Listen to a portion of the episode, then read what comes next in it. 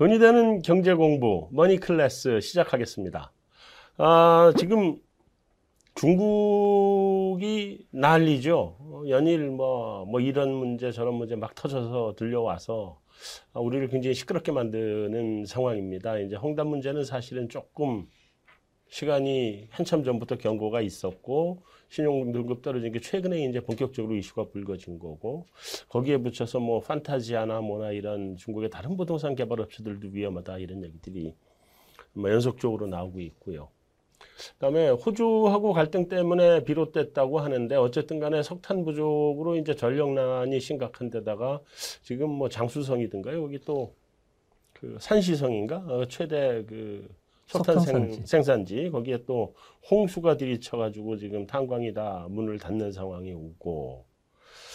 어 뭐 그러다 보니까 전력난은 더 골치가 아파졌고요. 뭐 이런 문제들. 그러다 보니까 또 중국이 좀 작년에 일찍 그 재정 정책을 부양책을 썼는데 그 약발도 조금 다 돼가면서 이런 것들이 같이 한꺼번에 겹치니까 성장률이 급속하게 둔화되는 거 아니냐 하는 뭐 이런 우려들도 있고 해서 어 사실은 저는 뭐 그렇게 심각하게 중국에 문제가 있다고 보지는 않지만 시장에 너무 노이즈가 많기 때문에 오늘 중국 시장에 대한 노이즈 어, 우리 중국 전문가시죠. 조용찬 소장님 모시고 어, 하나씩 하나씩 좀 짚어서 이게 향후 전망이 어떻게 될 건지까지 한번 어, 다뤄보도록 하겠습니다. 소장님 안녕하세요. 네, 안녕하십니까? 네.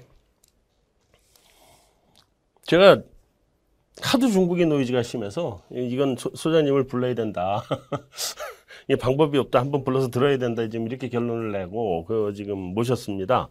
그래서 어, 일단 중국 시장 전반 으로 경기 상황이 지금 좀 어떤 상황인가요? 지금 그 제조업 PMI가 50단 밑으로 조금 떨어졌대요. 네, 그렇습니다. 작년 네. 2월 달 이후에 18개월 만에 네. 어, 경기 그 침체를 의미하는 50선 이하로 떨어졌는데요. 어, 중국의 제조업 PMI를 가지고 추정해 보면은 어, 3분기 중국의 GDP 성장률은 5%를 하향 4%까지 떨어질 가능성이 높고요. 어, 또한 중국 4%대 예, 4%대까지 떨어질 가능성이 있습니다. 네. 이제 문제는 4분기에도 중국은 환경 규제가 강화되고 있고요. 네. 또 전력난뿐만 아니라 아, 다양한 그 중국의 부동산 경기 침체로 인해서 아, 4분기에도 어, 이렇다 한 그 반등은 잡기는 힘들 것으로 보여집니다. 뭐 중국 같은 경우에는 보이는 손이 중국 정부가 직접 나서서 어, 경기를 부양시키는 정책들을 많이 쓰고 있는데요. 이 때문에 중국 정부 입장에서는 앞으로 어, 경기가 조금 더 추가적으로 악화됐을 경우에는 아무래도 그 전기 자동차에 대한 보조금을 주는 정책이라든지 네. 아, 가전제품에 보조금을 주는 정책을 통해서 경기를 부양시키고요. 또 투자와 관련해서는 어, 아무래도 양질의 인프라 투자를 중심으로 해서 성장을 시키게끔 아, 인프라 투자를 확대시킬 예정으로 있 지만 현재 중국 정부는 지방 정부의 과단 부채 문제를 안고 있기 때문에 아, 지방채 발행을 좀 억제하고 있는데요. 네. 이 때문에 올해는 뭐 중국 정부가 목표하는 6% 아, 이상의 성장률은 달성하겠지만 아, 내년도부터는 아, 잠재 성장률인 5% 초반대까지 떨어지지 않을까 이렇게 보여집니다. 아, 5% 내년이 5, 5% 초반이요. 예. 그러면 일각에서 들리기는 지금 뭐 여러 여러 가지 문제가 있지만 그래서 중국 정부가 인프라 투자 쪽을 좀 독려를 하고 나섰다 이런 얘기가 있던데 그게 그 본격적으로 재정 부양책이 나오기 힘들다고 보는 건가요? 네, 그렇습니다. 뭐 중국 정부 입장에서는 가장 쉽게 할 수 있는 방법이 인프라 투자인데요. 우리나라도 인프라 투자를 하면 바로 그 분기에 GDP 성장률을 끌어올릴 수가 있습니다. 그렇죠. 아, 중국도 마찬가지인데요. 네. 중국 같은 경우는 일용직 근로자의 20%가 아, 주택 시장이라든지 그리고 토목 공사에 아, 동원이 되기 때문에 그런데요. 네. 뭐 중국은 아무래도 인프라 투자에 대한 매력을 갖고 있지만 아, 인프라 투자 투자와 관련해서 아, 양질의 아, 프로젝트들이 현재로서는 아, 민자 합작 사업들이 거의 막힌 상태고요. 네. 또 은행의 그 신용 대출과 관련된 총량 규제가 진행되고 있기 때문에 인프라 투자를 통해서 경기를 끌어올리기에는 과거처럼 그렇게 넉넉지는 않은 그런 모습이라고 합니다. 이 때문에 현재 부동산 시장과 관련해서는 어느 정도 빨리 어, 조정이 주어진다면은 어, 부동산 경기를 좀 부양시킬 가능성이 큰데요. 가장 중요한 게 아, 중국에서는 이런 그 사업들을 집행하는 단위가 군인 현단입니다. 네네. 중국에서는 3천 개의 현이 있는데 이 3천 개의 현 중에 대부분은 어, 그 재정 적자 상황이고요. 음. 중국에서는 재정과 관련해서 이런 어, 50%를 담당하는 게 토지 매각 대금입니다. 네. 토지 매각 대금 같은 경우에는 작년에도 1억 3천만 아 1조 3천만 달러 정도를 여기서 조달해서 투자 재원으로 썼는데 네. 아, 부동산 경기가 좀 위축이 되면서 또한 그 부동산과 관련된 아, 입찰이 최근 들어서 많이 줄었다는 점에서 아, 앞으로 내년도에도 어, 토목공사를 중심으로 한 경기 부양도 그렇게 쉽지는 않은 그런 모습입니다. 아, 그러면 뭐 내년까지는 뭐, 뭐 중국 경기는 조금 좀 안 좋다라고 일단 봐야 된다. 근데 지금 거기에 대해서 최근에 전력난 지금 뭐 심각해지면서 어, 그게 중국발 지금 스태그플레이션으로 가는 거 아니냐 이런 얘기가 나오거든요. 이 부분은 어떻게 봐야 됩니까? 네, 중국 같은 경우는 지금 그 중국 면적의 70%에 해당하는 지역이 아, 전력 부족 사태에 지금 직면하고 있는데요. 이 때문에 10개 성시 같은 경우는 블랙아웃도 발생을 했고요. 또 10개 성시는 아, 제한 송전이 되고 있는데요.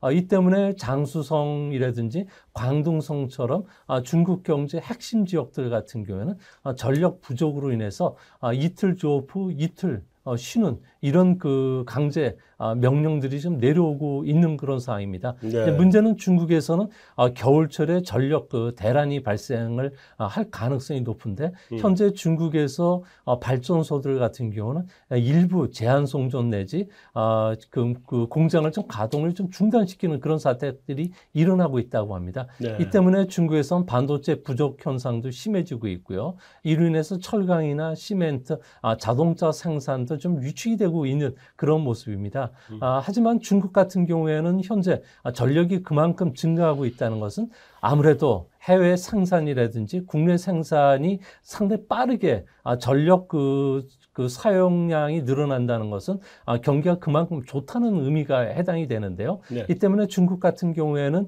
어, 올해 들어와서 8월 때까지 보면 알루미늄이라든지 어, 철강, 시멘트, 비료, 플라스틱 같은 경우에는 무려 130%에서 80% 작년 대비 증가세를 보이고 있습니다. 네. 아, 이로 인해서 어, 중국은 올해 아, 수출 같은 경우에는 25%, 우리나라 같은 경우는 27% 정도 증가를 할 정도로 전력 수요들이 계속 늘어나고 있는데요. 이제 이런 상황이 꺾이, 어, 만약에 위축이 된다면 어, 전 세계는 코로나로 해서 극복하는 과정에서 수요들이 늘어났기 때문에 아무래도 스태그플레이션 현상이 직면하지 않을까 보여지는데요. 이는 조금 기우가 아닐까 보여집니다. 현재 뭐 전 세계적으로 인플레이션들 같은 경우에는 1970년 이후에는 일어나지는 않, 않고 있는데요.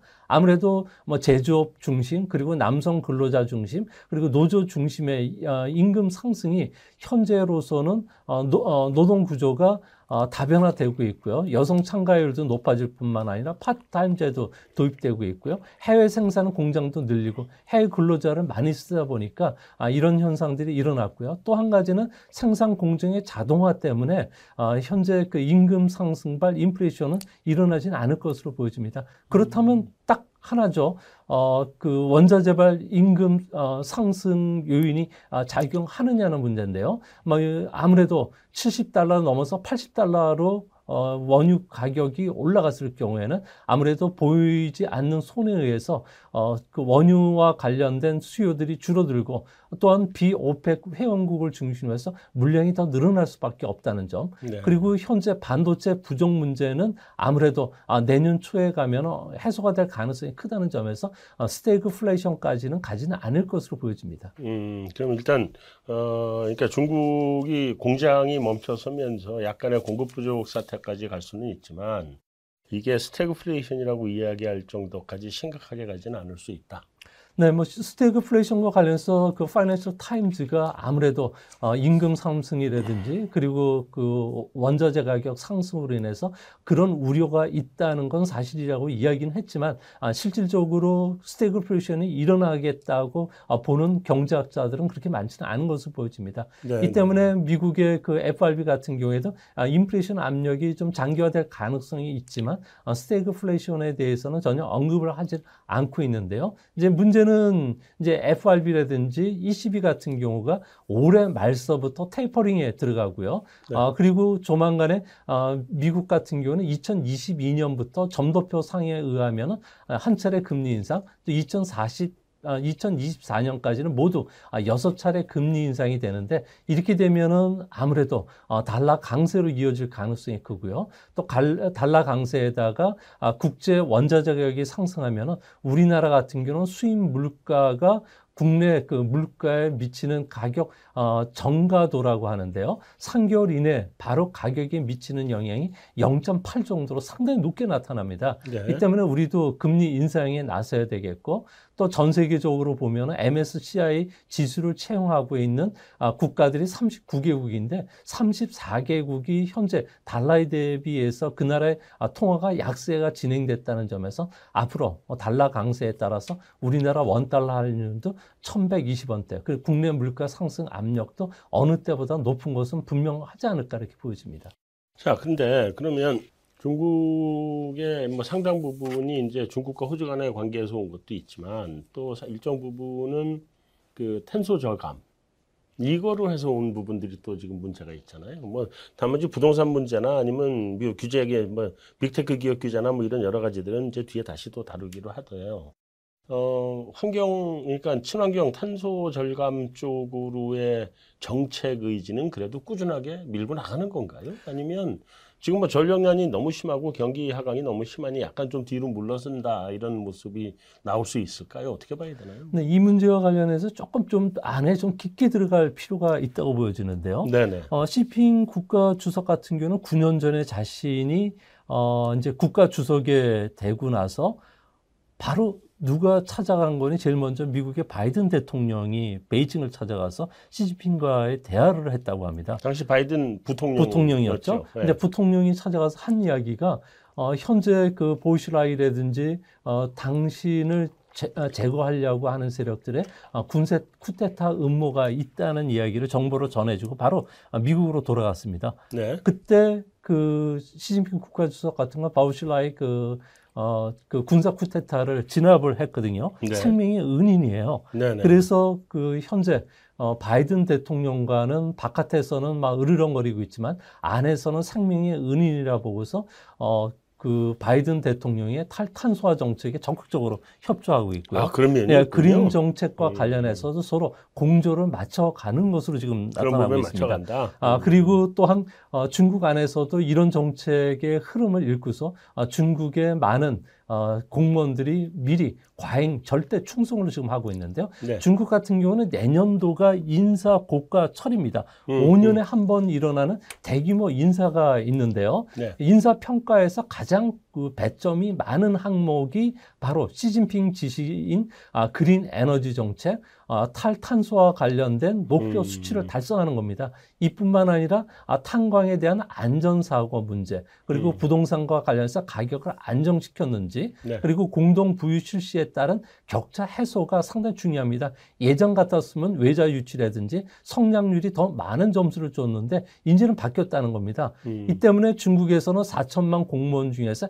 엘리트 공무원이라고 할 수 있는 우리식으로 5급 때는 그 공무원들이 70만 명이 달하고 있고요. 네. 여기에서 승진한 4급 공무원들 우리나라식으로 과장급 같은 경우에는 어, 한 7만 명 정도 된다고 합니다. 이제 그게 이제 어, 이제 최종적으로 실무 책임자인 어, 국장급이 3천 명 정도가 되는데 네. 이 3천 명이 어, 계급 정령 그리고 그 연령 제한에 걸리지 않기 않고 어, 장관에 진급하려 그러면 370명 안에 들어가야 되는데 네, 네. 이거와 관련해서 인사 고과와 관련해서 지금 치열하게 다투다 보니까 시진핑에 대한 의도를 너무 과잉 충성한다는 겁니다. 아, 디디 출신 같은 경우에 네네. 갑자기 그 시진핑 국가 주석이 조금 늦춰서 국내 그 법이 완성이 된 뒤에 미국에 상장시키라고 했는데 아, 이것을 어겼다고 해서 어, 중국의 했죠. 10개 부서가 그냥 네. 달려들어서 경영을 중단시킬 때까지 그 두들겨 팬 음. 거고요. 네네. 또한 알리바바 같은 경우는 시진핑 국가주석이 하는 이야기가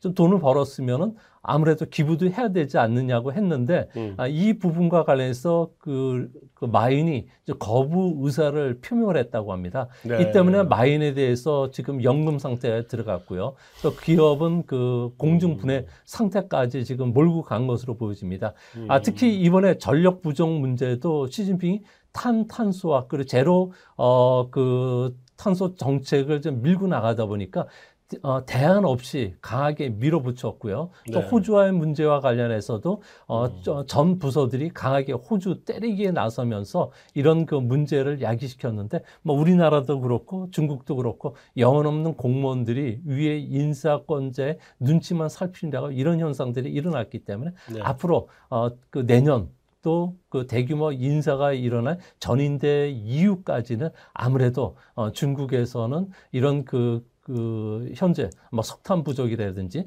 어, 음. 전력 부족난이라든지 아, 다양한 기업들에 대한 탄압은 좀 더 지속되지 않을까 이렇게 보여집니다. 아, 그런 그런 문제가 있군요. 그러면 어차피 이제 뭐 내년까지는 중국이 탈탄소의 문제는 지금처럼 계속 갈 거다. 예, 그렇습니다. 네네네. 자, 이제 4분기 경제 전망, 내년 전망, 올해 뭐 점점 중국이 내년까지는 조금 하강한다 이렇게 보시는 것 같은데, 어, 이 상황에서 그래도 어, 중국 내에서 이런 종목은 좀 뭐 유망한 섹터다라고 볼 수 있는 부분들이 어떤 게 있을까요? 아무래도 중국 정부는 친에너지 정책을 계속 쓰고 있고요. 또 네. 증시 같은 경우에도 가장 중요한 게 중국 증시가 잘 될 거로 보십니까? 아니면 조금 조정을 줄 거로 보십니까? 저는 아직은 좀 조정이라고 보거든요. 어, 근데 그 제가 볼 때는 중국에서 재테크하는 방법은 세 가지밖에 없습니다.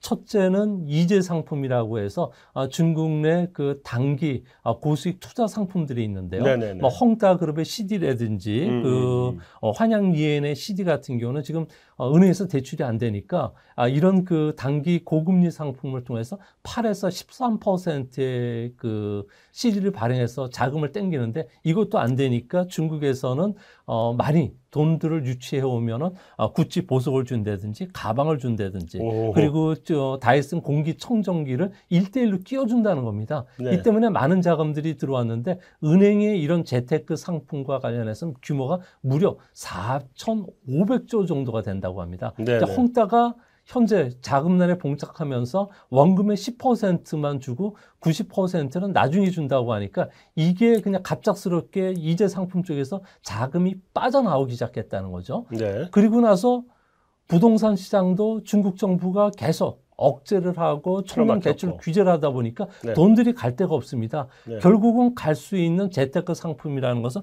주식밖에 없는. 상황이거든요. 네. 중국 정부가 이거와 관련해서 앞으로 음. 주식시장에 대한 개방 한도를 더 늘려주고요. 네. 아, 또한 그 선진 증시로 가기 위해서 어, 투기에서 투자로 이끌기 위해서 뭐 공시제도를 강화한다든지 배당률을 높이는 정책들을 쓰고 있고요. 네. 또한 MSCI라든지 FTSE처럼 아, 국제 그, 그 투자와 관련된 어, 비중을 조절하는 기관들 같은 경우는 어, 중국 시장이 개방되고 더 많은 기업들이 해외 시장에 상장이 되니까 어, 이거와 관련해서는 비중을 확대시켜 줄 겁니다. 네. 이 때문에 제가 보는 견제에선 투자 측면에서 보면은 중국의 부동 아 저 주시장은 더 화랑일 거고요. 네. 그렇게 되면 어, 중국은 정책 시장이라는 이름과 맞물려서 어, 중국 정부가 쓰고 있는 어, 친환경 정책들, 전기 자동차 같은 경우는 상당히 유망하다고 보는데요. 음. 아무래도 전기 자동차의 30%는 어, 그 EV, 그 배터리가 차지하는데 네. 최근에 이 가격이 많이 떨어지고 있고요. 중국 정부의 보조금 정책을 주는데 상하이시 같은 경우에는 무려 한 대당 1,600만 원 정도로 주고 있습니다. 네. 다른 도시들 같은 경우도 이런 정책들을 쓰고 있기 때문에 음. 앞으로 어, 이거와 관련된 전기 자동차, 특히 전기 자동차가 어, 상당한 다양한 모델을 앞으로도 출시를 하게 되고요. 네. 올해는 전체 어, 자동차 판매 한 10%지만 앞으로 2025년까지는 25%까지 높아진다는 점에서 중국의 전기 자동차 같은 경우에도 한번 관심 있게 어, 지켜보시는 것도 좋지 않나 이렇게 보여집니다. 네, 알겠습니다. 여기서 1부 마치고 어, 2부로 넘어가도록 하겠습니다. 돈이 되는 경제 공부 머니 클래스 2부 시작하겠습니다. 자, 이번엔 본격적으로 한번 부동산 부문을 좀 어, 집중적으로 들어가서 한번 보도록 하겠습니다. 자, 사실은 홍다가 신용 등급이 떨어진 게 올 여름 정도였나요? 신용 등급 강등되고 그리고 이제 터진 게 지금 터진 거잖아요. 뭐 한참 작년인가요, 올해인가요? 홍다가 문제가 생기기 시작한 게뭐 그때쯤부터인 것 같은데, 음, 지금 홍다가 뭐 우리는 뭐 350자 엄청 크다 그러지만 중국 경제에 차지하는 비중은 그게 크질 않으니까 뭐 그게 별 문제는 아니다. 근데 지금 뭐 그 판타지야 뭐 그거보다 훨씬 작긴 하지만 뭐 환양년도 조금 좀 문제가 생길 수 있다. 다음에 그 이외에 다른 것들도 다른 현장들도 지금 문제가 생기고 있다. 자꾸 이제 이런 얘기들이 들린단 말이에요. 그래서 음 일단 중국 부동산에 본격적으로 어 지금 문제 들어가기 전에 그러면 홍다하고 뭐 이런 여러 가지 건설 개발 회사들 그 문제는 뭐 이게 그냥 소리소문 없이 정리가 되는 거예요? 아니면 이게 문제가 불거지는 거예요? 네, 중국 같은 경우에는 그 중국 정부 생각이 중요한데요. 어, 중국 정부는 아무래도 어, 그 책임 경영을 하지 않고 그리고 어, 구조조정을 하지 않은 그 부동산 개발 회사에 대해서 음. 어, 혈세로 어, 자금 지원을 해주지 않겠다는 게 생각입니다. 네. 이 때문에 뭐 홍다 같은 경우에는 아무래도 어, 황제 의전 문제도 불거지고 있고요. 또한 그 지분의 그 전체 어, 주식의 80%를 홍다 그러면 휴자인이 갖고 있는데 아, 이 부분도 지금 내놓지를 않고 있는 상태, 입니다 그러니까 일선에서 은퇴는 하긴 했지만 전혀 어, 자산 매각과 관련해서는 속도를 내지를 않고 있고요. 아, 특히 그 중국 정부가 좀 심하게 나무라는 부분들 중에 하나가 자회사와 관련된 그 매각 문제도 현재로서는 지지부진하고 있다는 겁니다. 네. 뭐 홍콩에 있는 그 어, 헝다 그룹의 빌딩 매각 문제, 뭐 이런 것들도 지금 전혀 문제 가 지금 되고 있는 상황인데요. 뭐 네. 뭐 헝다 같은 경우에 가장 그 대표적으로 성장할 수 있는 아, 계기는 아, 중국 정부의 든든한 권력 배경이죠. 네. 어, 정점인을 비롯해서 광동성 파들에 의해서 상당히 그 지원을 받으면서 1976년도에 설립된 회사가 어느 순간에 세계 500대 기업에 들어왔고요. 중국에서 이 민간 기업이 됐는데 이들 기업들 같은 경우에 시주석과의 그 어, 권력 갈등 가운데 어, 어, 상기 임기 보장과 관련해서 어, 협상에 실패하면서 어, 그 현재 상하이방이라든지 광둥성 파들에 대한 어, 돈줄 죄기가 좀 시작이 되면서 어, 현재 그 헝따 문제가 좀 불거졌고요. 네. 그리고 이거와 관련해서 많은 어, 헝룽이라든지 비완, 어, 환양, 리엔, 그 농창과 같은 민간 30대 기업들도 상당히 자금난에 지금 봉착되어 있는 상태입니다. 네. 하지만 중국 정부 입장에서 봤을 경우에는 어, 재원의 50%를 부동산에서 어, 조달해야 되는 상황이고요. 또 중국 같은 경우에는 부동산 하나만 보는 게 아니라 뭐 중장기 회사라든지 그리고 인테리어 회사까지 시작을 하면은 무려 이들 기업이 갖고 있는 부채가 어 무려 1경 8천조 원 정도가 된다고 합니다. 경영. 예. 그래서 이런 측면에서 보면은 중국 GDP 규모만큼이 한순간에 부실 채권이 될 수가 있기 때문에 네. 연착륙 시키려고 노력하는 게 현재로서는 중국 정부 어, 생각인가 봅니다. 아 그래서 뭐 이런 것 저런 걸 다 인수하도록 지시하고 뭐 이게 네. 결국은 자 중국 정부가 뒤에서 움직이고 있는 거다. 네, 그렇습니다. 음. 중국 정부가 아무래도 구조조정과 관련해서 여러 가지 어, 정책 안들을 제시를 하고 있고요. 또 지방 정부는 또 나름대로 어, 현재 중국에서 9만 개 부동산 개발 회사가 있습니다. 우리나라의 부동산 중개 업소가 10만 곳 정도가 되니까 그 정도의 비슷한 수준이 된다는 겁니다. 그래서 어, 네. 많은 기업이 도산이 되더라도 뭐 헝따 하나만 파산하더라도 어, 전체 부동산 160만 원 건설하고 있, 긴 하지만 전체 부동산 개발 면적이 4%에 불과 가기 때문에 네. 이 정도라면 중국 정부가 충분히 어느 정도 그, 그, 충격을 완화시킬 수 있는 여러 가지 방책을 쓰고 있다는 아, 점에서 위험되지는 않을 것 같아요. 오히려 헝다가 망가진다는 건 경쟁업체들한테는 행복한 일이겠네요. 네, 시장에 뭐 분명한 싸게, 신호를 보내주는 거죠. 네, 싸게 예. 사니까. 예. 예. 싸게 인수받아서 자기가 또 잘 져가지고 비싸게 분양하면 돈 벌 기회니까 오히려 경쟁업체나 아니면 국유기업들한테는 좀 기분 좋게 쳐다보고 있는 상황 아니냐 이런 얘기도 나오긴 하던데. 네, 맞습니다. 중국에서는 그 대표적으로 부동산 1위 기업 왕커라든지 네네네. 네, 그리고 네. 시진핑이 관리하고 있는 바오리 부동산 같은 경우는 아, 이참에 많은 그 자회사들을 그냥 확보하려고 어, 음. 상당히 노력하고 있다고 합니다. 아, 그렇군요. 자, 이게 사실은 이 헝다하고 관련된 뒤에 권력 그 다툼이라든가 이게 사실 좀 굉장히 궁금한 부분이긴 한데 요건 우리가 제 뒤에 가서 얘기 좀 더 얘기를 하기로 하고 여기는 가급적이면 그 얘기 좀 줄이고 중국 부동산 자체를 한번 보죠 이번엔 이번 밸런스를 보는데 음 중국의 주택 가격은 뭐 별로 이렇게 침체되는 거를 못 보는 것 같아요. 네, 중국 그죠? 같은 경우에는 GDP 대비해서 부동산 시가총액이 무려 414%인데요. 네. 우리나라가 285%고요. 또 미국이 리먼 쇼크 당시에 169%인 점 비교하면 상당히 높습니다. 네. 하지만 중국의 입장에서 보면은 아무래도 더 올라갈 수가 있는데 아무래도 아, 중국 서민들이 볼 때는 아파트 같은 경우에는 현재로서는 평생 모아도 그 감당할 수는 없지만 주로 부동산을 사는 세력들을 보면은 아, 투기 목적에 의해서 열채 뭐몇 동씩 사고 있는 차오팡탄이라는 세력들이 있고요. 네. 또한 가지는 중국의 부표 관료들이라고 말씀을 드렸는데 아, 중국에서 인사 고과에 실패해 가지고 어, 은퇴를 앞 두고 있는 국장급들이 요번에 아, 많이 지금 그 사정 당국에 적발이 됐습니다. 네. 아, 이들이 갖고 있는 부동산은 가장 약소하게 걸린 사람만 50채고요. 많은 사람들은 150채, 200채씩 아, 갖고 있다고 합니다.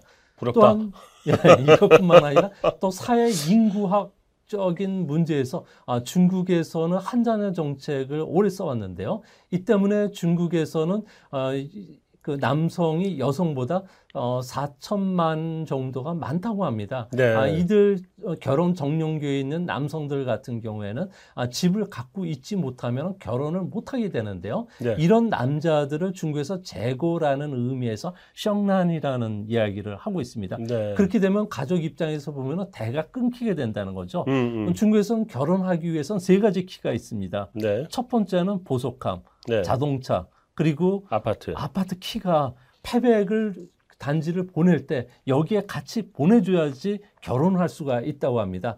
또 한 가지는 우리보다 더 심하네. 예. 또한 가지는 중국에서는 2014년까지 초등학교 입학, 중학교 입학을 하기 위해서는 입시를 봐야 됐는데 2015년부터 시진핑이 지시에 의해서 입시가 싹 없어졌습니다. 네. 그러다 보니까 명문 학교 단지 주변에 있는 학교 단지들 소위 말해서 어 중국에서 어 슈에 그 취팡이라고 하는 지역이 있는데요. 아, 이들 지역 같은 경우에는 어떤 문제가 생기는 거니 어 그 고급 자재들이 많이 다니고 있습니다. 네. 또한 그 좋은 교수들이 있다 보니까 이들 지역들 같은 경우에 투기 세력의 아, 지표가 됐는데요. 무려 주변에 있는 아파트 단지보다는 학교 명문 학교 주변에 있는 단지들이 70% 정도 비싸다고 합니다. 우리로 치면 파락군. 예, 그래서 이런 학군들에 들어가기 위해서는 아무래도 여섯 개 지갑이 필요하다는 겁니다. 중국에서는 부모 지갑 두 개, 예. 그리고 조부모 지갑 두 개, 네. 또한 외조부모 지갑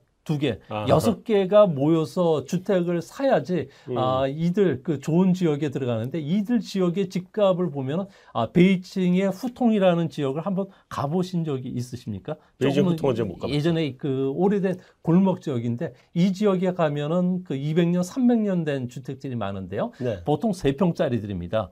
음. 그세 평짜리 가격이 무려 9억 5천만 원에 나가게 되고요. 그리고 네. 중간촌에 있는 유명 학교 주변 같은 경우에는 어, 7억 5천만 원 정도. 음. 그리고 뭐 하이덴구라든지 뭐 이렇게 주요 지역들 같은 경우에 아파트들 주변에 중에서도 학군이 좋은 우리나라에서 강남의 파락군 같은 경우는 보통 대충 7억 5천에서 한 9억 5천 그 사이로 보면 됩니다. 그 조그만 앞, 조그만 네. 집이. 아. 뭐 그러다 보니까 이 지역들도 상당히 올라가고요. 중국에서 가장 비싼 주택이 얼마 정도 될 거로 보이십니까? 얼마 정도 가나요? 중국에서는 가장 그 비싼 그 주택이 꾸이양 어, 빠이궁이라고 해서 어, 꾸이양의 백악관이라는 데가 있는데요. 네. 대리석으로 그 10여 층짜리 건물을 짓고요. 또 목재도 최고급 목재, 음. 그리고 운동장만한 정원도 있고요. 네. 또 호수도 갖춰지고 있는데 이게 무려 1조 원을 호가한다고 합니다. 돈 많군요, 중국 사람들. 예, 650개 도시가 있는데요. 네. 650개 도시에는 토호라고 해서 어, 중국 안에서 진짜 부자들이 살고 있는데 이들이 사는 주택들 같은 경우는 기본적으로 천억에서 500억 정도 되는 이런 주택들이 상당히 많다고 합니다. 집 하나가.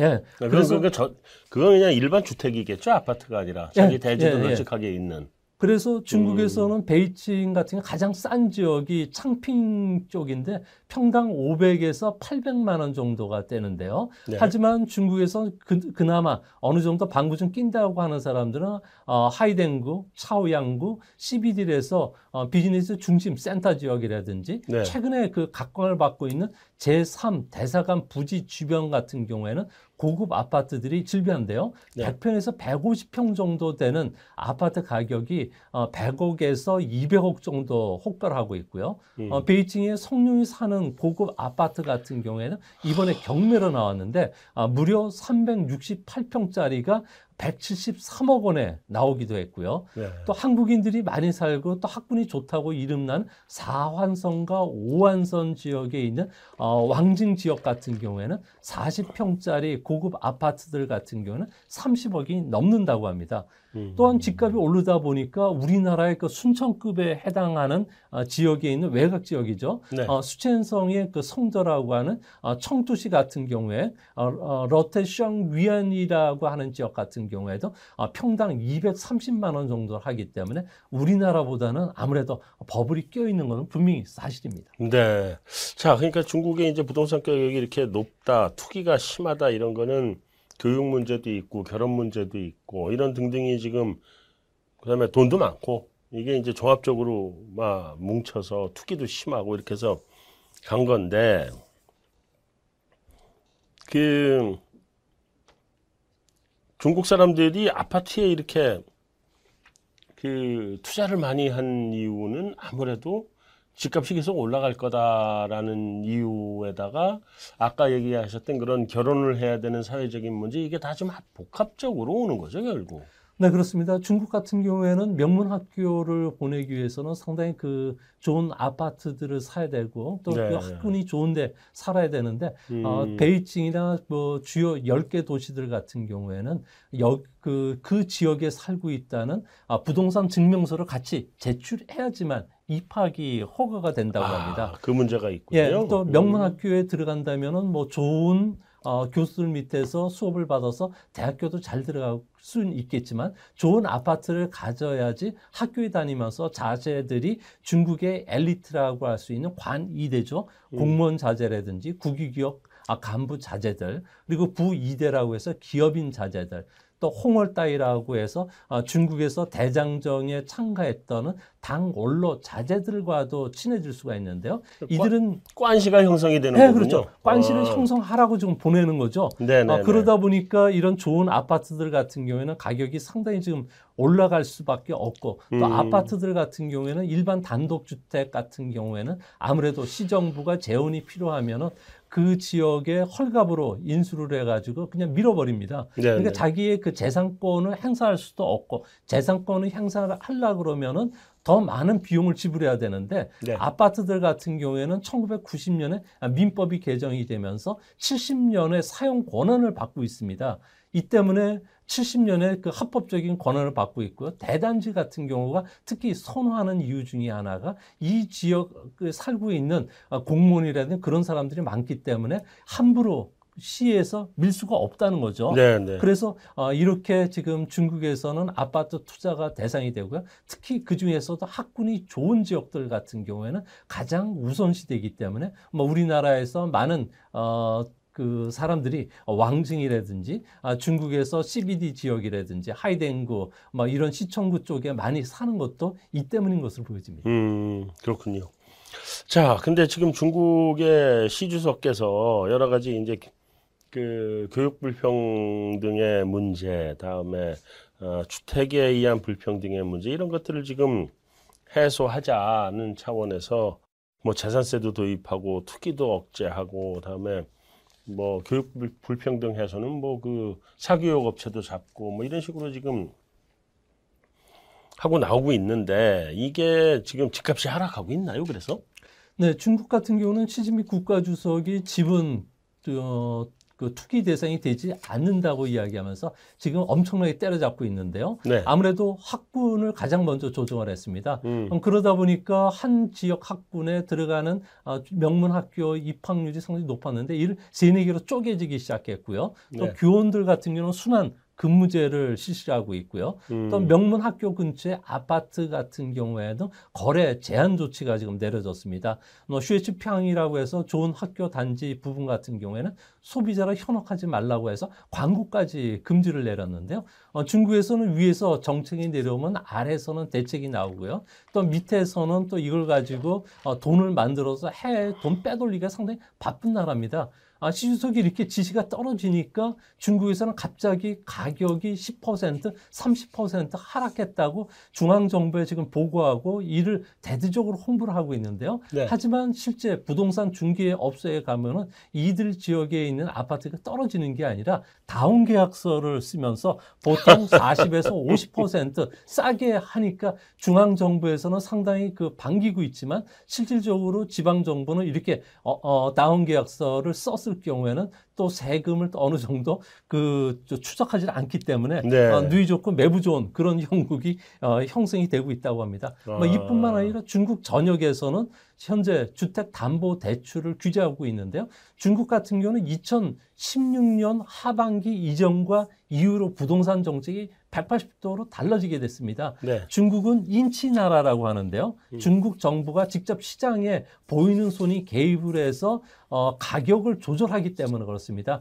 그래서 중국의 부동산과 관련된 인성 정책이 도입됐는데요. 이전만 하더라도 중국은 어, 금리를 낮추거나 올리거나 그리고 부동산과 관련된 은행을 통한 어, 그 창구 지도를 통해서 관장을 해왔는데 이제는 어, 중국의 각 도시마다 맞춤형 전략을 쓰고 이를 인사고가에 반영시키니까 네. 너희들이 알아서 하라고 했는데요. 이 때문에 중국은 어, 부동산과 관련된 담보 대출을 규제했죠. 그래서 이주택에 대해서 실제 거래를 못하게 되면서 음. 어, 또한 그 담보 대출이 안 됩니다. 1주택은 70%까지 대출이 나오지만 2주택부터는 까다롭게 된다는 거죠. 네. 또한 주택 구입자에 대해서는 어, 자격제도가 도입이 되고 있습니다. 아, 중국에서는 개혁 개방 이전 에 방표라는 제도가 있었는데요. 네. 부동산을 사고 싶으면은 어, 당에 가가 당이나 정부에 가서 내가 이 정도의 자격이 있다. 그리고 부동산을 갖고 있지 않다. 결혼해서 이제 자녀들이 낳고 있으니까 내가 우선순위 1순위를 해달라 그러면 거기서 허가가 나면은 부동산 신규 주택을 청약을 할 수가 있는 제도가 지금 어, 네. 우한시서부터 마련됐고요. 또한 부동산 증여와 관련해서 워낙 편법들이 많으니까 5년간은 원 소유자들이 소유한 것으로 간주를 하겠다는 정책도 나오고 있고요. 음. 또한 부동산과 관련해서 비싼 물건을 아예 중개업소가 소개시켜 주지 말라. 그리고 주- 어, 부동산 중개 수수료 같은 경우에는 중국에서는 합법적으로 고급 주택들, 중국에서는 일반 주택, 고급 주택으로 나누는데요. 일반 주택 같은 경우는 14만 5천만 원 이하짜리들, 그리고 평형으로는 43평 이하가 되고요.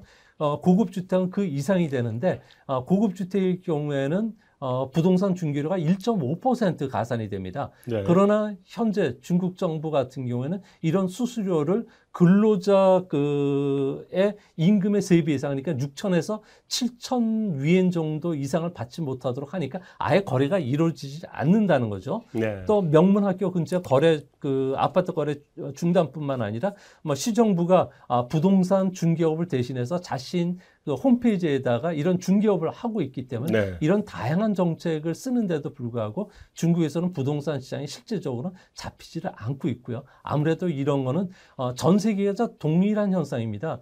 어, 코로나 대응 과정에서 금리를 무려 선진국 같은 경우는 300bp 정도, 3% 정도 낮추면서 부동산에 대한 기대 수익률이 어, 그 자본 조달 코스트보다 높다 보니까 투기가 사라지지 않는데 중국도 이런 현상이 일어나면서 이런 정책이 시행되는 쪽은 어, 아무래도 어, 좀그 올라가는 게 좀 둔화되지만 나머지 지역은 풍선 효과로 또 일어나고요. 네. 신규 주택을 잡으면 기존 주택이 또 올라가는 음. 이런 형태가 계속 일어나기 때문에 실질적으로 중국도 어, 부동산을 잡기는 어려운 것으로 보여집니다. 자, 그렇다는 얘기는 이제 제가 종합적으로 결론을 내면 어, 중국이 부동산을 잡고 있고 뭐 그런 것 때문에 헝따그룹이나 이런 데가 좀 문제가 되긴 하지만 현실적으로 중국의 부동산 열기가 그렇게 식은 게 아니기 아니라서 부동산 쪽의 위기로 인해서 오는 어, 경기의 악영향 이거는 어, 겉으로 보이기에는 있어 보이지만 실제로는 상대적으로 별로 크지 않다.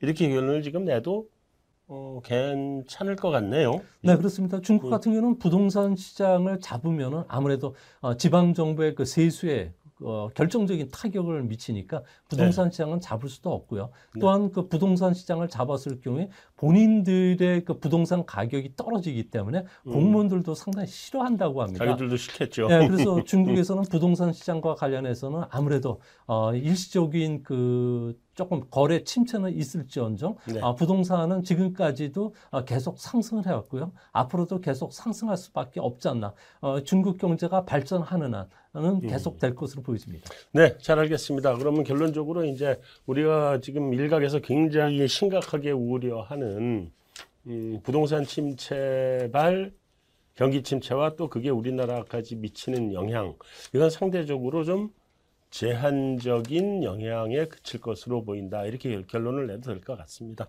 어, 머니클래스 2부 마치고 3부로 넘어가도록 하겠습니다. 2021년 주식 투자로 수익 좀 내셨습니까? 이제 진정한 고수만이 돈 버는 주식 시장이 시작됩니다. 이 시장에서 살아남으려면 무엇보다 기초가 가장 중요합니다. 기초가 탄탄할수록 수익률은 확 올라갑니다. 경기 사이클과 버블, 그리고 마켓 타이밍. 꼭 알아야 할 금리와 채권 지식, 매크로 전략과 자산 배분까지 투자 아카데미 실전 투자 기초 자신의 실력으로 더 높은 수익률에 도전하세요.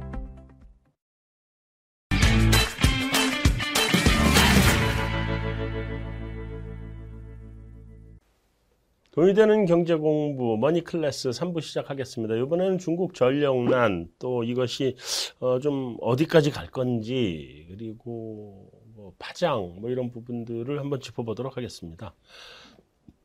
그 산시성인가요? 지금 홍수 터진 데가?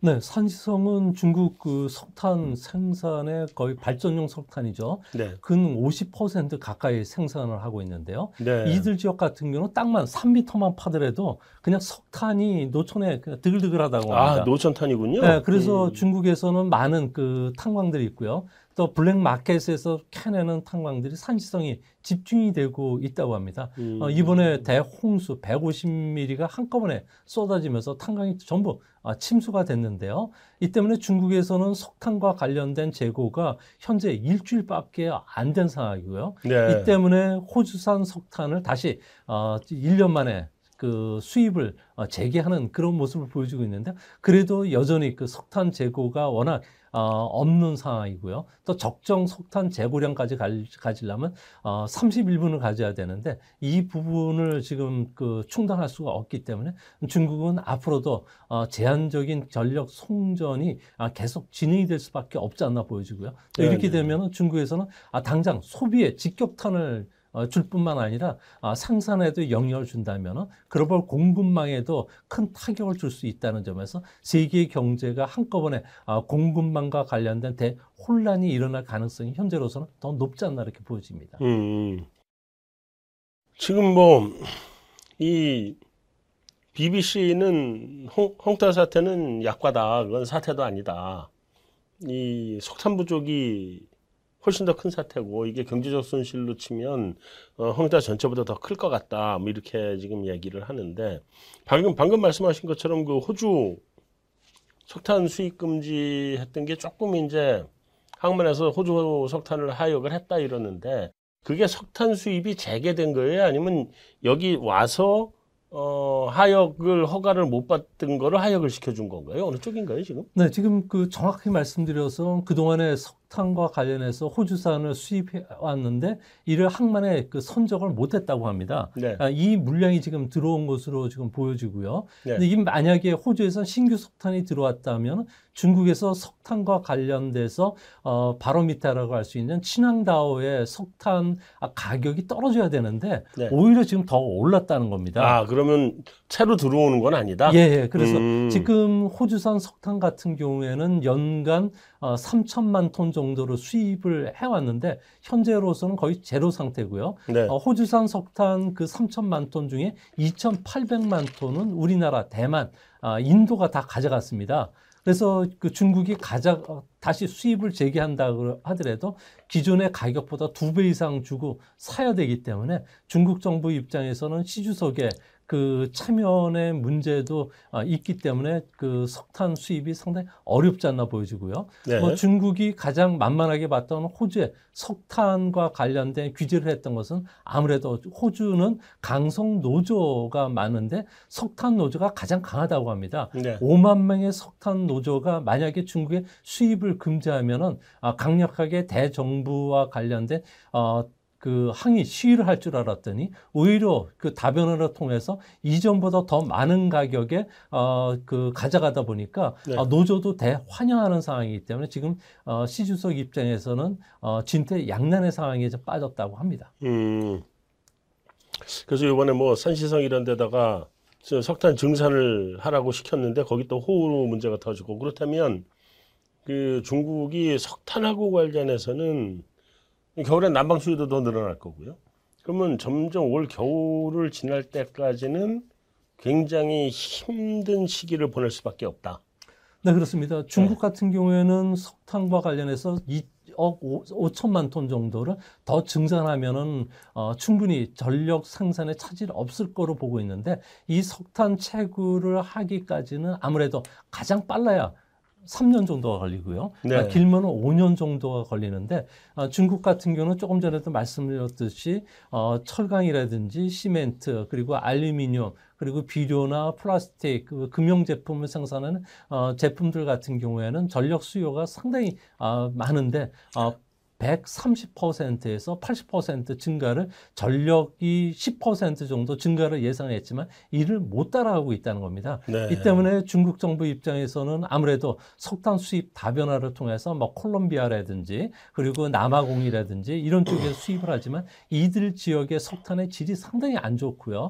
또 연령 칼로리 단가에서는 호주산에 반해도 못 미치는 상황입니다. 네, 이 네. 때문에 하도 급해가지고 북한산 석탄까지도 수입을 하고 있는데 그래도 전혀 그 석탄이 제대로 지금 아, 운송이 좀 안 되고 있는 상황이고요. 또 운송비도 워낙 지금 높기 때문에 중국 정부 입장에서 상당히 어렵다고 합니다. 이 때문에 중국에서 이야기가 나오는 거는 어, 헝따발, 블랙스완이라든지 네. 회색 코뿔소가 실제 위험으로 알고 있었는데 전력난이 터지고 나니까 아, 전력 부족 사태가 집안에 어느 순간에 코끼리가 들어와서 나와 몸싸움을 하는 상황까지 몰리게 됐다고 하면서 전력이 진짜 그 중국 경제 아, 아킬레스 건이라는 걸 지금 알게 됐다는 건데 네. 중국의 그 이거와 관련해서 그 중국 안에서는 희생양을 필요한데 중국의 전력과 관련된 모든 그 패밀리 집단은 리펑이라고 해서 중국에서는 하마위라고 합니다. 산샤댐도 만들었고 중국의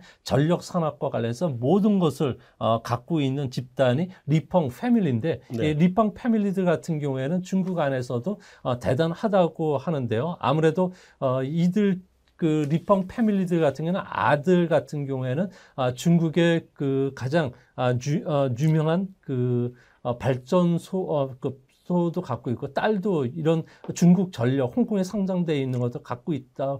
고 그리고 또 호주의 그 정계 인맥들을 통해서 석탄 수입을 통해서 막대한 그 부를 어, 축적을 해왔는데 리펑 가족에 대한 대규모 어, 대대적인 그 사정 작업을 해야 된다는 이야기가 나올 정도로 중국 안에서는 전력 부족이 아, 다른 쪽으로 권력 투쟁으로 좀 비화되고 있다고 합니다. 아, 리펑이 그 우리가 아는 그 리펑이죠. 예, 예. 네, 이붕 근데- 총리. 예. 네. 아니 근데 이분이 뭐 전력 생산을 안 해서 그런 것도 아니고 석탄 수입이 안 돼서 전력이 부족한 건데 그거를 또 사정까지 해야 된다 그러면 좀 이거 문제 있는 거 아닌가요, 오히려? 네, 아무래도 시진핑 같은 경우에는 그 그 사정을 하면서 아, 지난 8년간 봐왔더니 어, 아무래도 중국의 그 홍색 규정, 홍을 따위들이 어, 중국의 모든 이권에 1조 달러 정도의 그 개입을 하고 있다고 합니다. 네. 아, 이 때문에 많은 그 부를 축적을 해왔는데 음. 어, 현재 그 리펑의 그 아들이죠. 리샤오펑 같은 경우는 중국 어, 최대 그 전력 발전 그룹이죠. 중국 화넝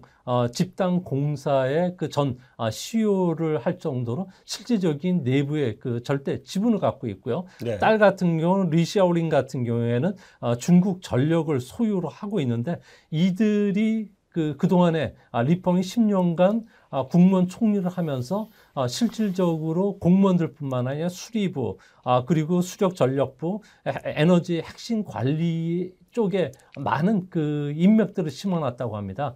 아, 이 때문에 전력 발전과 관련된 많은 어, 그 이권 개입에 좀 들어갔기 때문에 아, 이거와 관련된 대대적인 사정이 곧 조만간에 일어나지 않을까 보여집니다. 아, 결국은 뭐 희생양을 찾는 거군요. 예, 그렇습니다. 문제가. 생기니까 예. 누군가는 때려야 되고 그 때리는 게 이제 전력하고 관련된 데를 때려야죠. 그리고 거기다가 뭐 리팡 패밀리가 시 주석한테 별로 그렇게 찬성표를 안 던진 모양이죠. 이게 아니, 아니. 들어가는. 아, 리펑 총리 같은 경우는 1990년에 그, 아, 10년 전에 아, 돌아가셨죠. 그러니까요. 그, 예, 그, 그, 자, 패밀리들 자손들이 자체 같은 경우에는 아무래도 아, 상하이 방하고 좀 연계가 좀 많이 되어 있는 아, 상황이고요. 그렇군요. 아, 이 때문에 네. 그 시주석과 관련된 어, 음. 패밀리 집단하고 아, 많은 그 이권 문제에서 대척점이 있는데 음. 시주석 같은 경우에는 주로 어, 친환경과 관련된 산업이죠. 아, 네. 통신회사는 화웨이라든지 아, 음. 중신통신, 아, 히토리라든지 아, 바우리 부동산 같은 쪽에 그 많은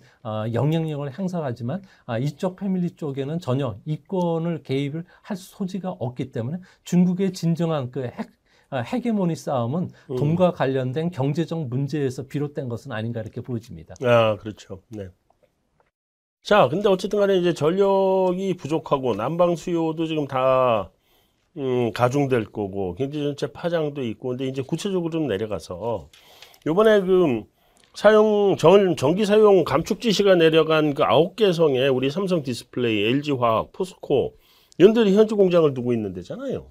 네, 그렇습니다. 여기 어. 떻게 지금 포스코나 이런 데도 그 재가동이 좀 늦어진다 이런 얘기도 나오고 요즘 기사가 예, 아무래도 좀 안 좋은 건가요? 타격이 있는 건가요? 어, 타격이 있죠. 그 현재 그 가장 중요한 게 우리나라의 그 삼성전자의 핵심 아, 부품을 생산하는 지역이라든지 그리고 현대 자동차 부품을 생산하는 지역이 절강성, 장수성이 많은데요. 네. 아, 이들 지역 같은 경우에는 어, 그 포스코에 스테인레스 생산 공장을 두고 있는데 음. 아, 여기에는 이틀 가동, 이틀 어, 휴업 이라는 이런 사태들이 계속 아, 반복적으로 일어나고 있다고 합니다. 네. 특히 장쑤성 같은 경우에는 천여 개에 달하는 아, 하이테크 공장들이 집중되고 있는데 여기서 글로벌 공급망을 그 담당하고 있는데 이들 생산 그 중단이 국내에서도 생산 어, 중단 그리고 재고 부족 사태를 일으키는 것으로 보여지고요.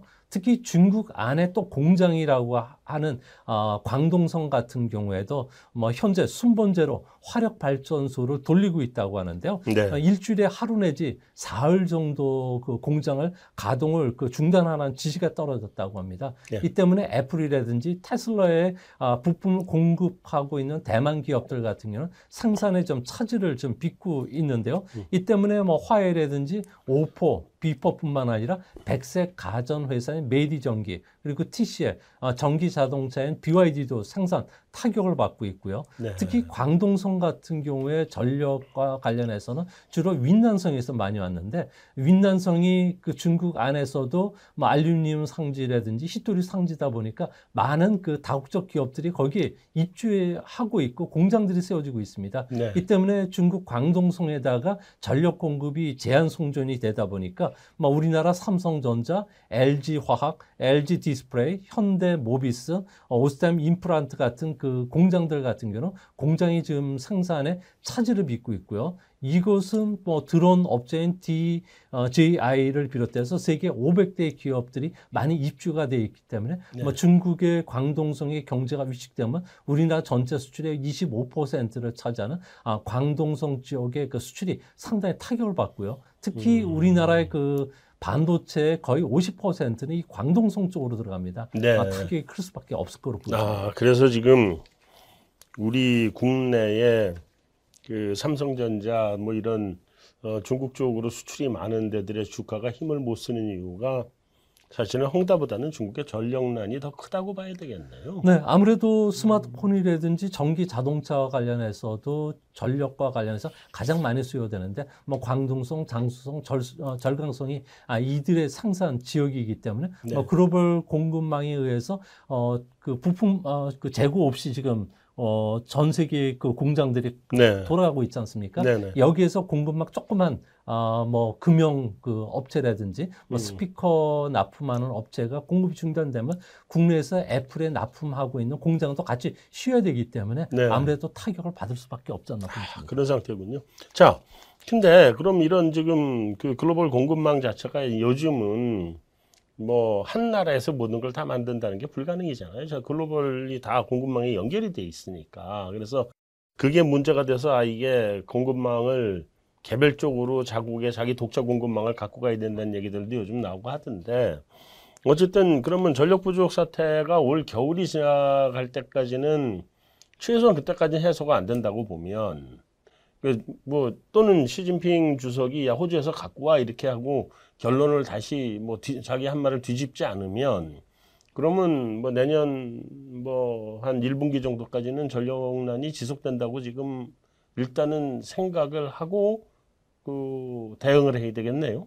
네, 중국 같은 경우는 작년서부터 전력 부족 사태가 수, 어, 그 연차적으로 계속 찾아오고 있는데요. 그렇죠. 이 때문에 전력 공급과 관련된 석탄 어, 공급이 원활해지는 3년 뒤까지는 앞으로도 전력 부족 사태가 상당히 좀 심해지지 않을까 보여집니다. 아무래도 음. 전 세계 경제가 코로나에서 이제 극복되는 과정이 있기 때문에 뭐 중국에서 상상 공장에서 많은 생산을 해야 되겠고요. 또 그런 측면에서 보면은 앞으로 어, 중국 에 그 있는 그 생산 단지들 어, 같은 경우에는 어, 앞으로 인도 쪽이나 아니면 북위 23도 국가인 어, 파키스탄이라든지 그리고 베트남, 아, 미얀마 쪽으로 이동을 해야 되는데 이들 지역도 현재 전력 공급이 좀 부족한 상황이기 때문에 네. 어, 전 세계적으로 공급망의 그 커다란 아, 차질이 앞으로도 계속 일어날 수밖에 없는 상황으로 보여집니다. 음.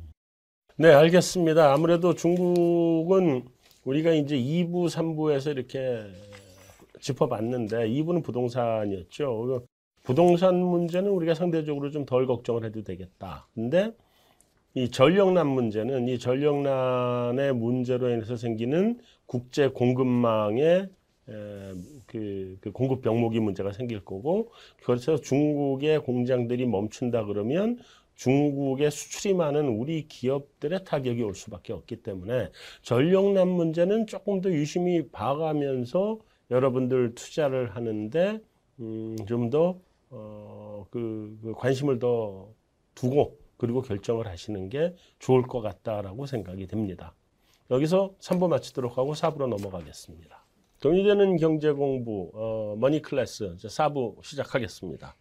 자 마지막 이제 4부에는 우리 시진핑의 권력이 어, 견고하고 탄탄하게 뭐 잡혀져 있는가 하는 부분 또 이것이 이제 내년에 어, 사면임 하게 되는 여기에 별 지장이 없는지 이런 부분. 다음에 음, 그것도 여러 가지 지금 그 중국의 정책 스탠스가 바뀌면서 부동산 투기 억제도 있고, 다음에 뭐 교육, 사교육 기업 규제도 있고, 빅테크 기업 규제도 있고, 뭐 이런 것들이 쭉 있는데, 어, 또 헝다 문제도 있고, 이런 것들이 있는데, 이런 것들의 배후에 당초 정책 취지도 있- 있지만, 이런 것들의 배후에 있는 그런 그 중국 내 파벌 간의 권력 암투, 뭐 이런 것들에 관해서도 전반적으로 한번 짚어보면 이것이 어디까지 갈 건지에 대해서 우리가 판단하는 데 도움이 될 것 같습니다. 그래서 음, 그 부분까지 한번 짚어서 전반적으로 내용을 한번 따져보도록 하겠습니다.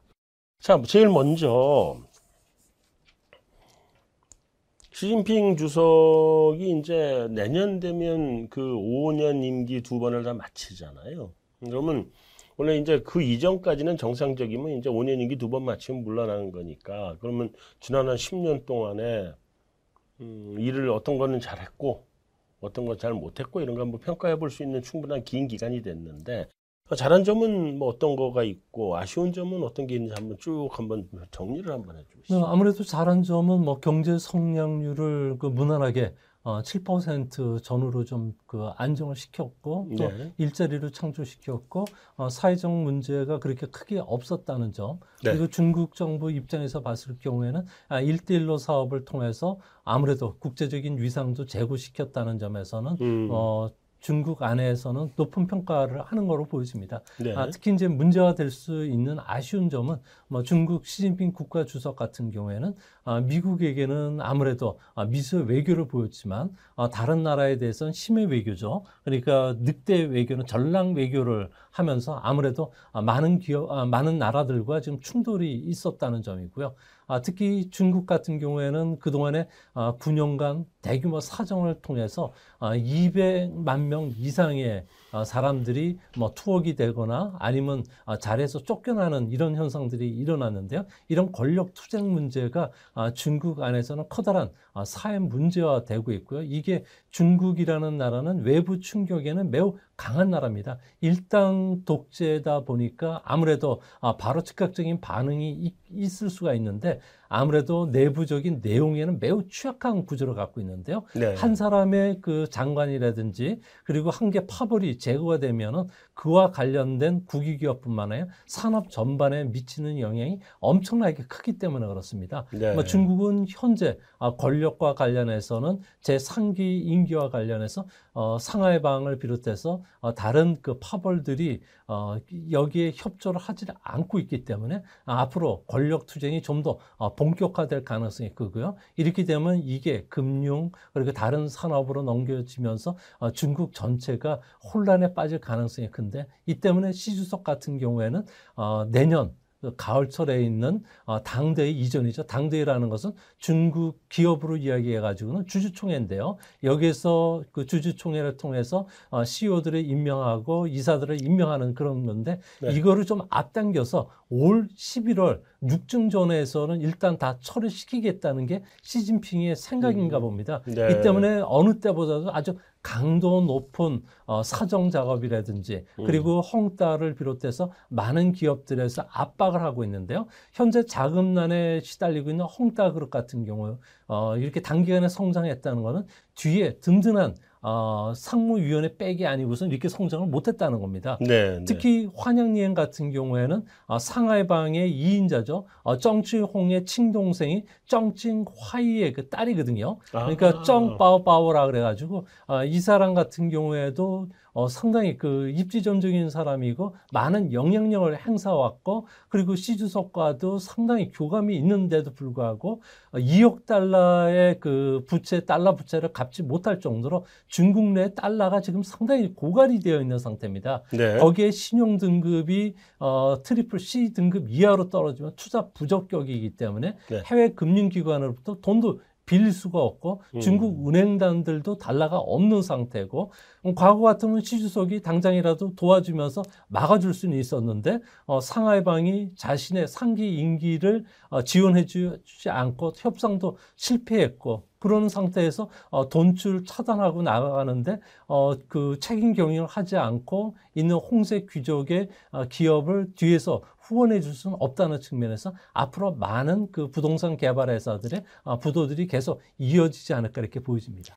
아, 그러니까 그 지금 홍따 문제나 환영년 문제가 그 뒤에서는 결국 이 광동성 쪽이나 상해 이쪽에서 그 시주석의 삼연임에 대해서 그렇게 우호적으로 나오지 않고 그 협상이 실패를 했기 때문에 지금- 때리는 거다라는 게 지금 그러니까 거의 맞는 사실인가 보죠. 네, 그렇습니다. 뭐 음. 그렇지 않고서는 이해가 안 가는 부분이 너무 많은데요. 네. 아무래도 그 전방위적인 그 사정 작업이 가장 먼저 일어났던 게 아, 정법 개통에서 일어났습니다. 정법 개통이라는 것은 아, 상하이방들이 주로 많이 아, 또아리를 투고서 있었던 부분인데요.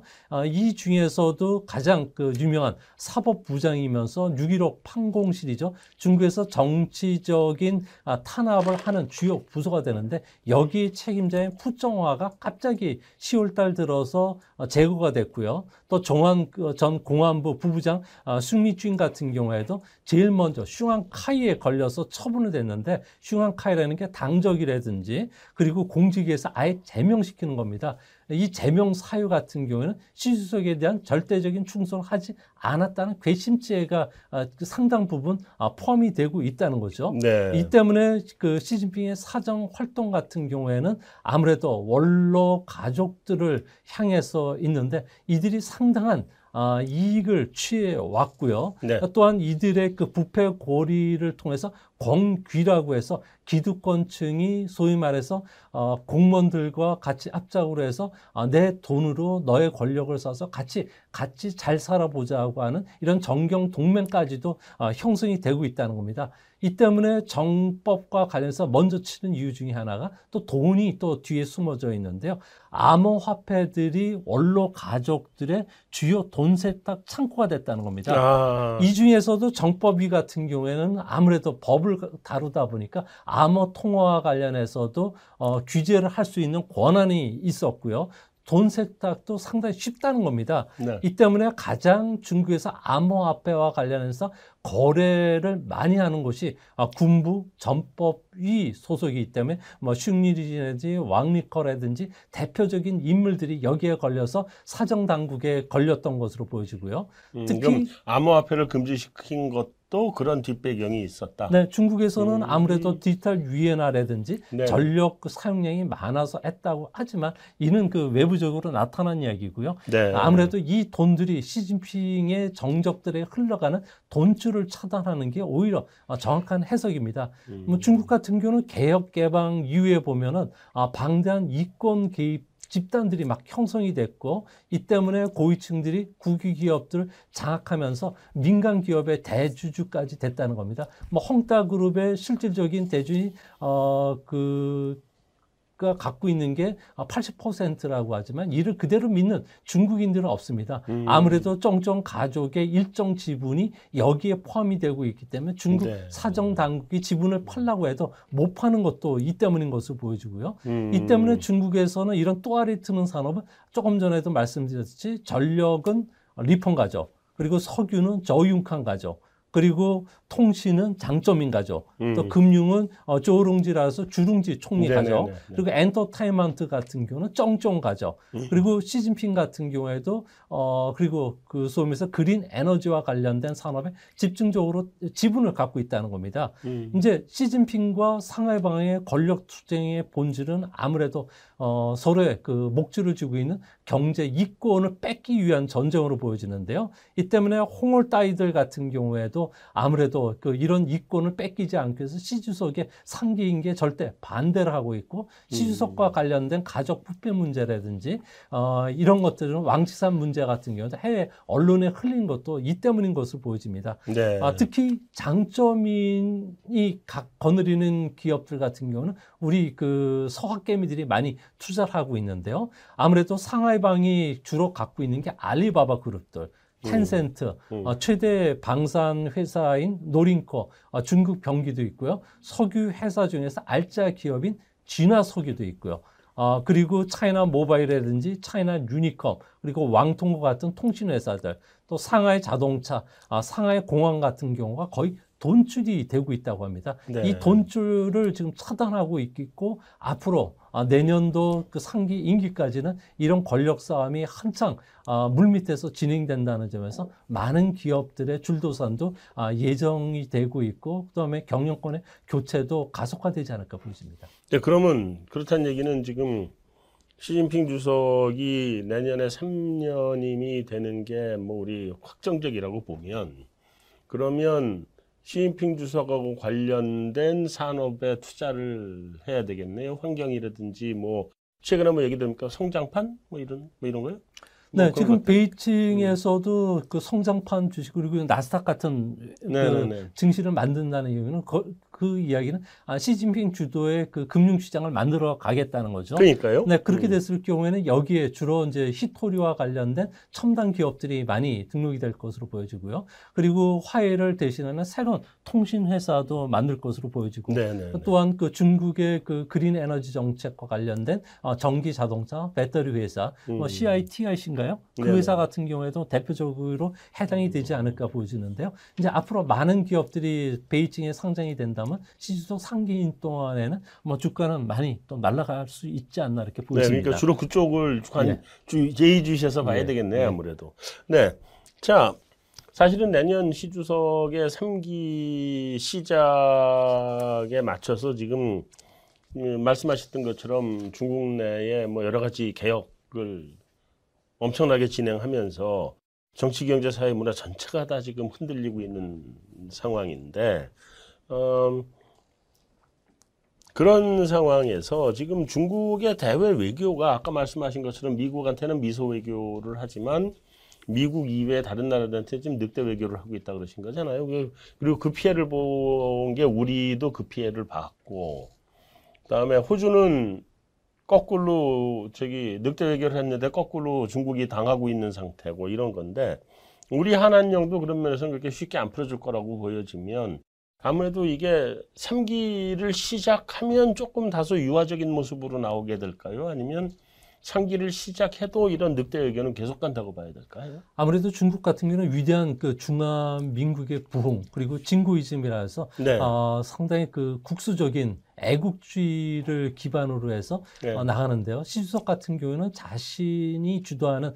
공산당 체제를 만들었습니다. 네. 어, 마오쩌둥보다도 더한 권력을 지금 갖고 있 고 있는데요. 그렇죠. 이 때문에 앞으로 어, 미중 간의 갈등 문제는 어, 중국 안에 내부적인 권력 투쟁이 일어날수록 외부로 눈을 돌리기 위해서 아, 대만이라든지 북한 문제 그리고 동중국해, 남중국해 문제는 상당히 이제 치열하게 갈등 관계가 더 형성이 되지 않을까 보여집니다. 음, 그렇게 봤을 경우에 앞으로 아, 미중 간에는 상당히 갈등이 고조되지만 한편으로는 보면은 어, 시주석 같은 경우에 상병의 은인은 바이든입니다. 네. 아, 바이든을 위해서 월가 같은 경우에는 아, 작년에 아, 중국 그 금융시장을 통해서 250억 달러의 그 이익을 챙겨갔는데요. 뭐 기업 상장이라든지 CD 발행이라든지 뭐 이런 걸 통해서 많이 가져갔는데 네. 어, 회사채 발행도 있고요. 그래서 어, 중국 같은 경우에는 작년도에 월가 가져갔던 아, 이익이 30한6% 정도 증가했습니다. 네. 이제 아, 이런 세익으로 증가한다면 2025년 전후에는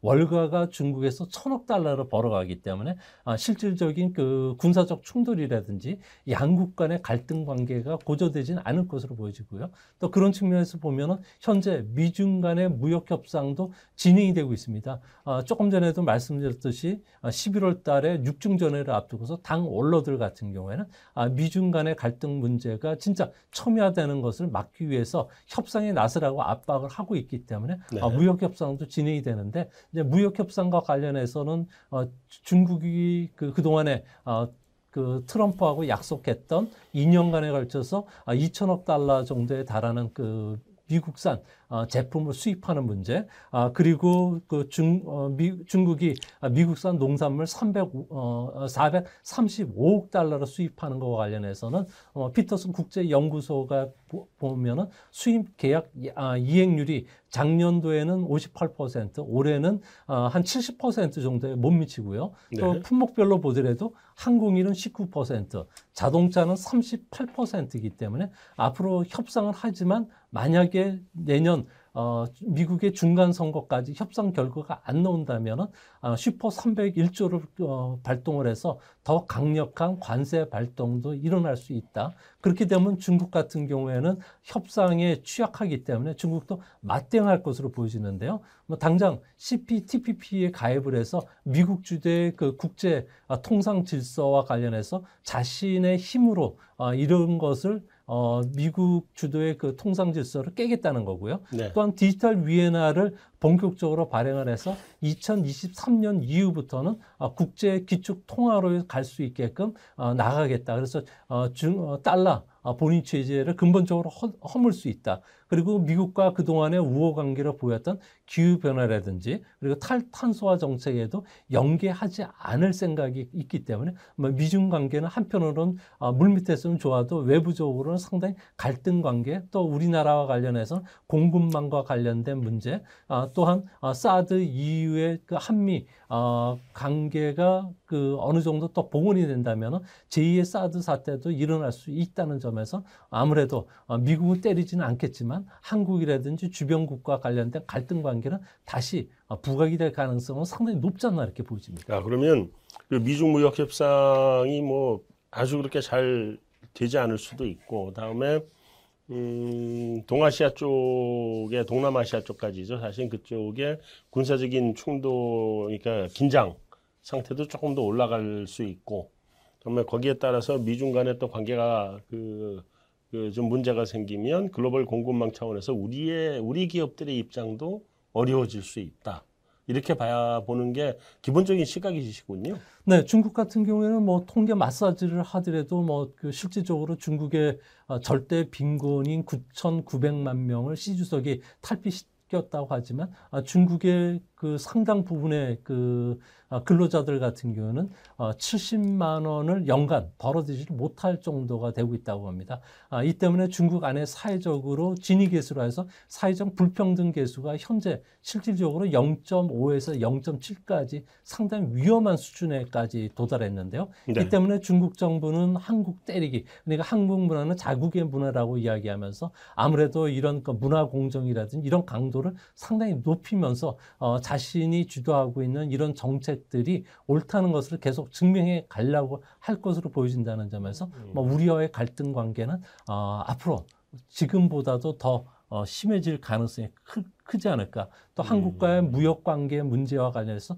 불균형 문제를 중국이 또 들고 나올 가능성도 있고요. 또 이 때문에 중국에 들어가고 있는 우리나라 그 부품이라든지 소재, 원자재 부품을 가져다 쓰는 완성체 어, 기업들 같은 경우에는 아무래도 중국에서 이탈하기 때문에 어, 이거와 관련된 또 중국 안에 또 그 정산 문제가 상당히 좀 그 계속 어, 불거질 수 있다는 점에서 앞으로 2, 3년 아 그리고 다음 정권이 아, 들어서는 내년 5월 달 이후에는 어, 한중 관계가 아, 상당히 좀 껄끄럽게 진행될 가능성도 있지 않나 이렇게 보여집니다. 어, 지금보다 더 껄끄러워지면 참 그거는 우리 주식 시장에 미치는 영향이 굉장히 클 텐데요. 이게 물론 어, 좋게 영향을 미치는 산업 분야도 있을 거고 반대로 어, 굉장히 어렵게 될 산업 분야도 있을 건데 어, 이게 관련해서 어, 우리 한중 관계가 좀 더 긴장 관계로 갈 수 있다는 점 염두에 두시고 어, 투자에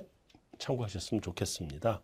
자 마지막으로 어떻게 보면 가장 중요한 건데 음, 뭐 시주석이 보니까 요즘 뭐 홍위병까지 동원하는 분위기더라고요. 옛날에 그, 그 옛날에 그 모태동 주석의 문화대혁명 같은 그런 분위기를 좀막 가고 있던데 그 어쨌든 시주석의 내년 3연임 이거의 가능성은 거의 절대적이라고 지금 봐야 되겠죠?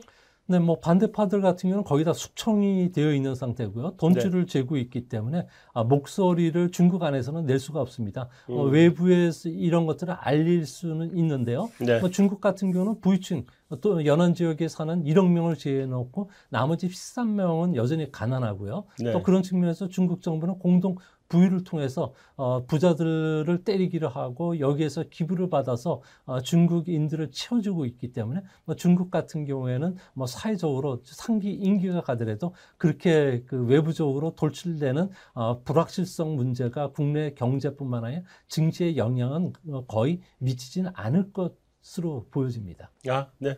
잘 알겠습니다. 오늘 저희가 준비한 소식은 여기까지입니다. 어, 다음 주에 다시 찾아뵙도록 하겠습니다. 감사합니다.